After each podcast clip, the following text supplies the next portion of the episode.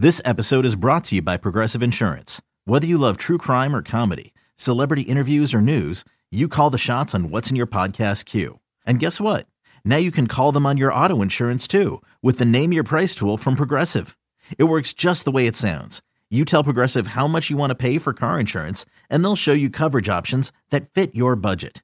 Get your quote today at progressive.com to join the over 28 million drivers who trust Progressive.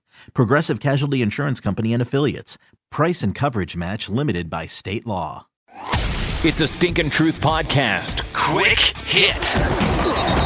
Joe Judge. Oh my god. Okay, I know where you're going with this, but okay. Let me set it up. Joe Judge, new coach of the New York Football Giants, uh, comes from New England, another part of the Belichick tree. Uh, former special teams coach there, and at practice, after some mistakes, he had players and coaches doing push-ups and running laps. Right. To which you immediately roll your eyes. Oh, there's just so. I mean, collective eye roll of the whole organization.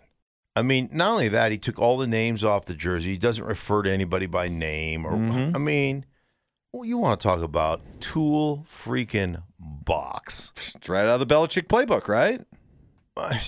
Like Belichick actually has a personality. Like Belichick's Mm-hmm. a funny dude, you know, behind closed doors. He doesn't show to the media. But like you want to lose your team quickly, go ahead and try to pretend that you're Bill Belichick. Like Bill Belichick has earned the right, and he's got the players in place to implement the strategy, right? Mm-hmm. But be Joe Judge. I mean, how's that working out for Matt Patricia in Detroit right now? His players are his players are about ready to, to mutiny. You know, there's there's going to be a mutiny on the on the horizon. When you come in and you act like an asshole, guess what? They're going to collectively roll their eyes at you and go, "Dude, you haven't built up the equity to act that way."